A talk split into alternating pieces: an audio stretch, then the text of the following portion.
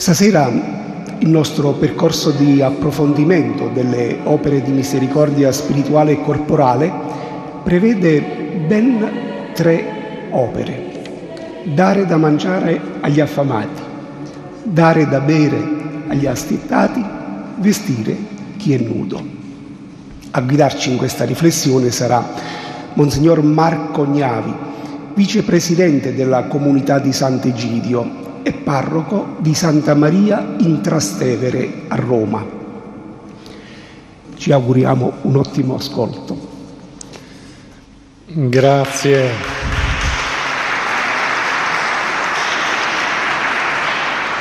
Grazie per l'accoglienza, per il calore di questo incontro. Devo dire che sono realmente felice di prendere la parola in questo prezioso santuario che il beato Bartolo Longo volle edificare come una vera cittadina della misericordia aperta all'universale attraverso la preghiera e l'olio della carità. La carità, scriveva a proposito dei figli dei carcerati, senza escludere alcun ritrovato della scienza e della pedagogia destinata a formare l'uomo, è la più ardua come è la più importante tra le scienze. Anche noi siamo convinti che l'amore cristiano nelle sue espressioni umili e allo stesso tempo audaci, le tre opere di misericordia di cui parleremo, questa carità sani le malattie spirituali, apra al futuro e ci aiuti a comprendere l'oggi. Misericordia è infatti parola antica per fare nuovo il tempo. Anche il nostro, globalizzato, carico di paure e di opportunità, segnato dalla violenza e da una domanda immensa di adozione di cui i cristiani sono o dovrebbero essere attori privilegiati a fronte della globalizzazione dell'indifferenza. Mi permetterete perciò di aprirci a una premessa, cioè leggere le tre opere di misericordia alla luce dell'Evangeli Gaudium. La misericordia ci aiuta a scoprire le risorse inedite fra le spine e i dolori del nostro tempo, restituisce il volto umano ai deboli, mentre noi dovremmo confessare di avere parlato troppo a lungo in maniera istituzionale, di povertà, di emarginazione, ma invece dovremmo forse parlare di donne e uomini poveri, anzi dovremmo parlare con loro. Le opere di misericordia sono un primo passo per incontrarli. Scopriremo così che i poveri ci interrogano ma anche, seppur silenziosamente, propongono una vita carica di passione e aiutano la Chiesa a vivere la sua missione. Scriveva padre Congar, la cura dei poveri, degli sradicati, dei deboli, degli umili, degli oppressi è un obbligo che ha le sue radici nel cuore stesso del cristianesimo.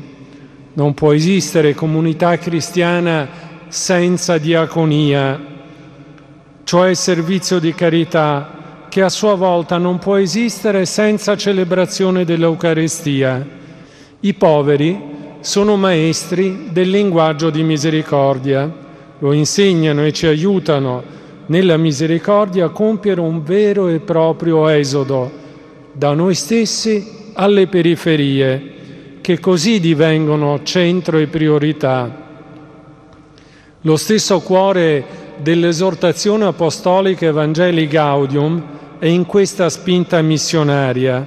In definitiva, la Chiesa in uscita deve trasmettere la bellezza dell'amore salvifico del Signore Gesù, morto e risorto, come insegna il Vaticano II. E in questa luce, al primo posto, Papa Francesco ricorda, appoggiandosi a San Tommaso d'Aquino alla Summa Teologica, al primo posto vi è la misericordia e le opere di amore al prossimo sono infatti la manifestazione più perfetta della grazia interiore dello Spirito. Non solo, le opere di misericordia sono la pietra d'inciampo contro la cultura dello scarto, il feticismo del denaro e la globalizzazione dell'indifferenza. Direi, sono la chiave sociale per edificare la pace a partire dall'inclusione dei poveri.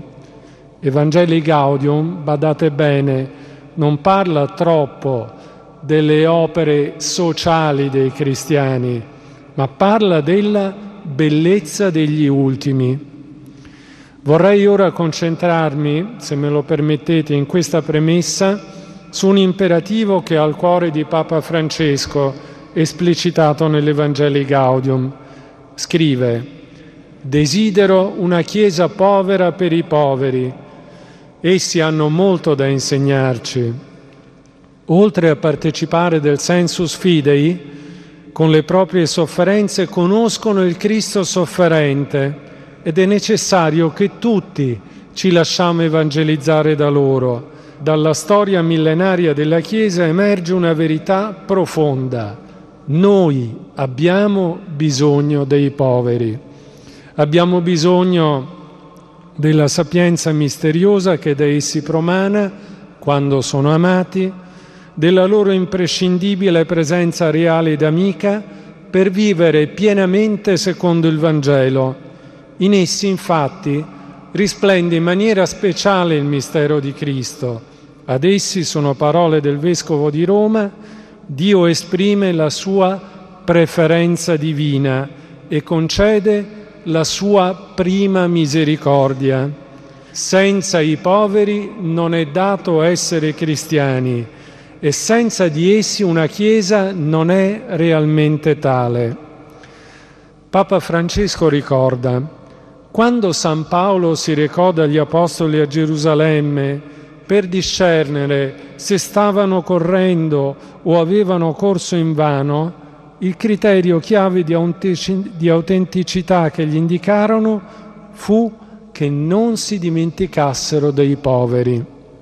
Tertulliano ammonisce, trattiamo i poveri come uomini e aggiunge uomini preferiti da Dio. E San Leone Magno afferma, creato immagine e somiglianza di Dio, l'uomo non possiede alcun onore così proprio della sua natura come quello di imitare la bontà del suo creatore. Ecco che allora le tre opere di misericordia, l'offerta del pane, dell'acqua e del vestito, sono un'occasione straordinaria e umile per affacciarci sul mistero, per conoscere il nome del povero, per aprirci sul mondo di Dio ove non c'è rassegnazione innanzi alla morte. Ed ora la prima fra le tre opere di cui parliamo questa sera, dar da mangiare agli affamati. La parabola lucana del ricco Epolone e del povero Lazzaro ci aiuta a scorgere il volto di quest'ultimo, la sua sofferenza, il posto a lui riservato da Dio e di converso l'ignavia e poi l'angoscia del ricco innanzi alla sua sorte. Per comprendere tutto ciò ci aiuta Giovanni Crisostomo, San Giovanni Crisostomo. Ricorda come nel Vangelo il povero abbia un nome, mentre colui che banchettava nella sua casa resta anonimo. È il capovolgimento della prospettiva nella parabola nella quale il ricco e il povero ordinariamente si misurano allora come oggi. Lazzaro, invisibile senza vol- volto alla porta del ricco, mentre mendica le briciole della sua tavola. Il ricco, all'interno della sua residenza, incapace anche solo di offrire gli avanzi della sua tavola e onorato, invidiato emulato. Crisostomo, Svela quindi il volto benedetto e accolto nel seno di Abramo di Lazzaro. Mentre svela anche il volto atterrito del ricco anonimo da cui sale la disperata e tardiva richiesta di aiuto. Non siamo di fronte a una condanna senza appello da parte di Abramo verso il ricco, tanto che Abramo si rivolge al ricco chiamandolo figlio, piuttosto siamo posti davanti alla follia di una vita senza misericordia, che non sa riconoscere cosa lo accomuni a Lazzaro. Ora, la fame e la carenza alimentare non sono un'eredità delle sole generazioni passate, anche le nostre strade si popolano di innumerevoli Lazzaro che sotto le finestre cercano cibo nei rifiuti.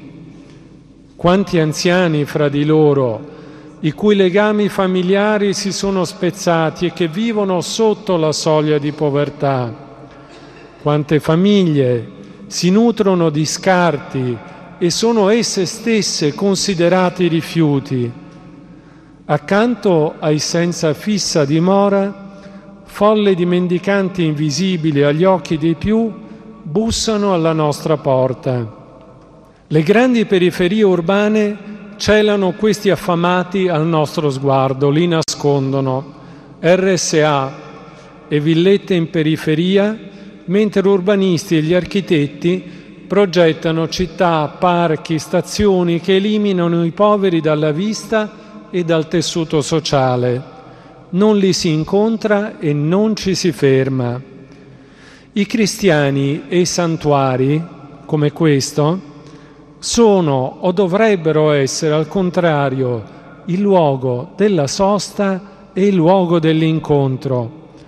L'uomo misericordioso, ricorda Giovanni Crisostomo, è un porto per chi è nel bisogno e il porto accoglie e libera dal pericolo tutti i naufraghi, siano essi malvagi, buoni o siano come quelli che si trovano in pericolo, il porto li mette a riparo all'interno della sua insenatura. Nel 2050, in un mondo popolato da più di 9 miliardi di persone, la domanda di cibo crescerà del 60%.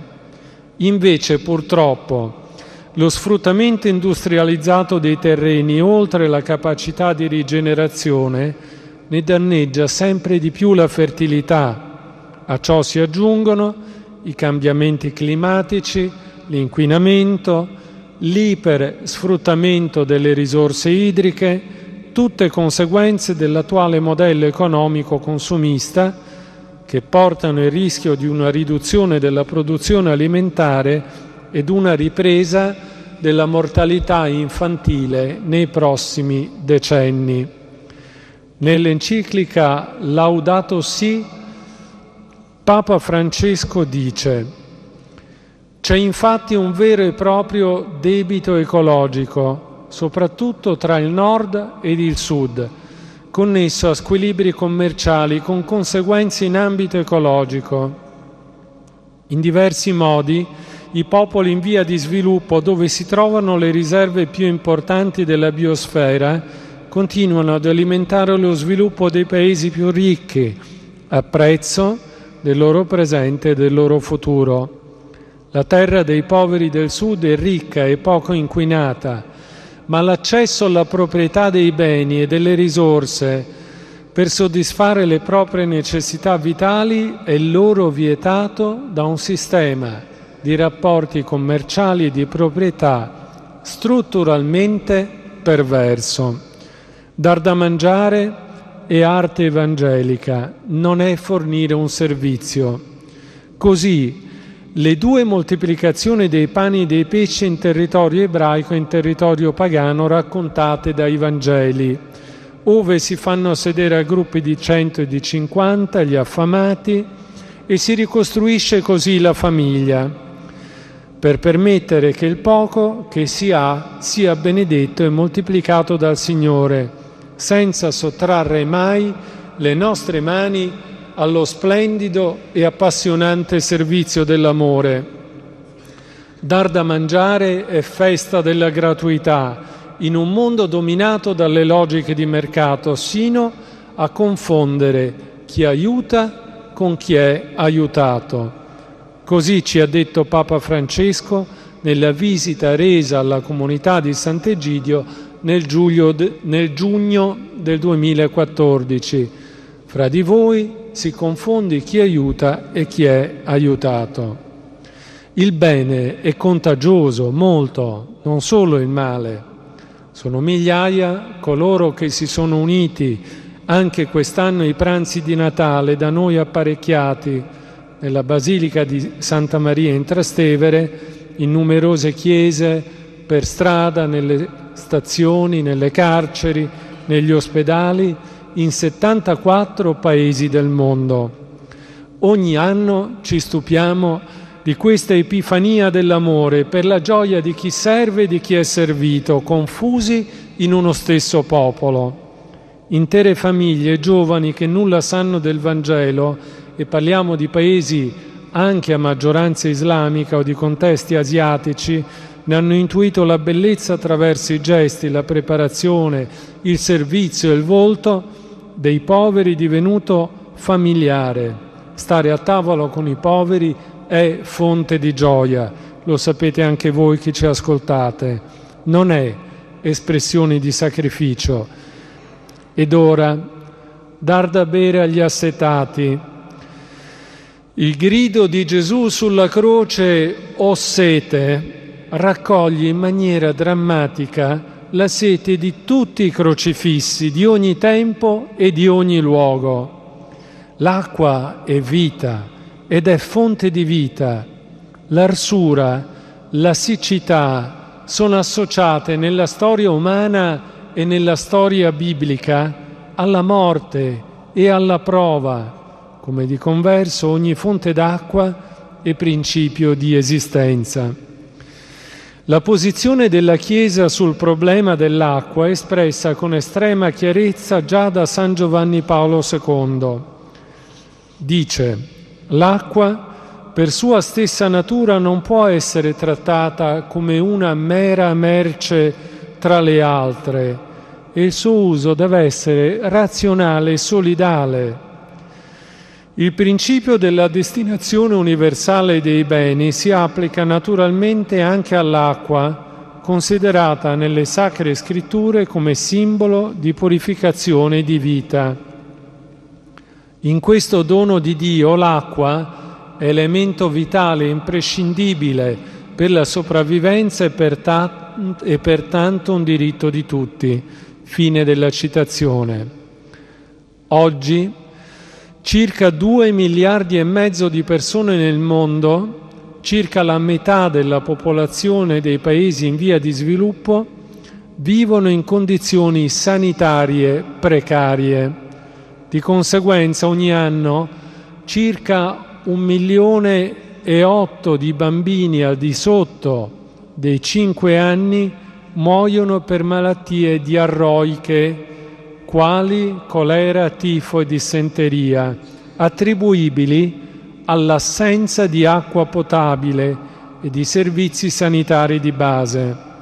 Molte altre malattie sono direttamente imputabili a una inadeguata erogazione di acqua dolce per bere, per bere e per l'igiene. Papa Francesco ha dedicato un lungimirante e profondo capitolo sulla questione dell'acqua nella sua enciclica Laudato Si. Scrive, in realtà l'accesso all'acqua potabile e sicura è un diritto umano essenziale, fondamentale e universale perché determina la sopravvivenza delle persone e per questo è condizione per l'esercizio degli altri diritti umani. Questo mondo, dice Papa Francesco, un grave debito sociale verso i poveri che non hanno accesso all'acqua potabile, perché ciò significa negare ad essi il diritto alla vita radicato nella loro inalienabile dignità. Fine della citazione. Cari amici, Non sprecare l'acqua significa non sottrarla a chi ne ha bisogno. Il Signore stesso ha conosciuto la sete nel suo peregrinare per i villaggi palestinesi. Ricordate tutti la sosta presso il pozzo di Giacobbe nella città di Sicar. Ha conosciuto l'arsura terribile del torturato sulla croce, nella solitudine dell'abbandono dei discepoli e in quella apparente di Dio. Si è lasciato squarciare il fianco perché ne sgorgasse una fonte di misericordia per l'umanità intera e perché, credendo in lui, i suoi amici diventassero a loro, fo- a loro volta fonte di acqua viva per gli altri. Dar da bere, dar da mangiare è opera di misericordia anche verso chi la compie, perché riconnette il tessuto dei rapporti, ricostruisce la famiglia, strappa all'anonimato, immette vita e aiuta a resistere. Ciascun cristiano in questo tessuto deve tornare ad essere un pozzo, una fonte di acqua che disseta, che ristora nelle diverse stagioni dell'esistenza ed ora vestire gli ignudi. La nudità è il segno più forte dell'umiliazione e dell'abbandono, è come il massimo della espropriazione, è come la morte della dignità. Il mantello dell'indigente nel primo testamento era il bene più prezioso, riparava dal freddo e consentiva di sopravvivere Isaia nel capitolo 58 parla del digiuno gradito a Dio che consiste nel dividere il pane con l'affamato, nell'introdurre in casa i miseri senza tetto, nel vestire uno che vedi nudo, senza distogliere gli occhi da quelli della tua carne. Fine della citazione. Cioè restituire il mantello a colui che ne è stato depredato è un atto religioso in senso profondo, ovvero un atto di comunione con Dio sino all'esplicitazione che ne fa Gesù. Quando avete fatto una di queste cose a uno di questi fratelli più piccoli, l'avete fatta a me. Matteo 25. Nudo è chi fugge da teatri di guerra. Profughi cristiani e musulmani hanno perso già tutto nelle loro terre, martoriate dall'ISIS, dalle guerre per procura, dai conflitti osceni e interminabili che avvengono a poche migliaia di chilometri da noi. La nudità è spesso il vestito del degrado che accompagna vicende di emarginazione segnalandone l'aggravamento, la cronicità alle porte delle nostre parrocchie la consunzione dei vestiti dei poveri, la loro sporcizia, segnala tutta insieme lo strappo nella rete dei rapporti, dei loro rapporti o dei loro rapporti con noi, l'isolamento, l'acuirsi del malessere. E spesso la rassegnazione dell'ambiente circostante, la sua effazione al dolore altrui, sino a quando infastidisce e provoca l'allontanamento. Vorrei giungere alle conclusioni. Le opere di misericordia, il Vangelo da cui traggono vita, ci ricordano la beatitudine di una vita aperta e generosa. In questa luce il Salmo 40 afferma, Beato l'uomo, beato l'uomo che ha cura del debole. Beato, sì, perché è il povero a preparare per noi la dimora celeste. E beato perché il debole accolto nel seno della comunità cristiana a motivo della sua povertà diviene maestro di speranza, spiega la forza della risurrezione con la sua stessa vita, provoca l'amore.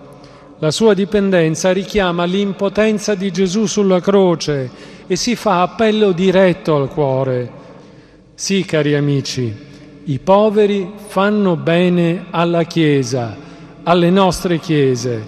Sono loro, a risvegliare l'aspetto mistico e contemplativo dell'amore.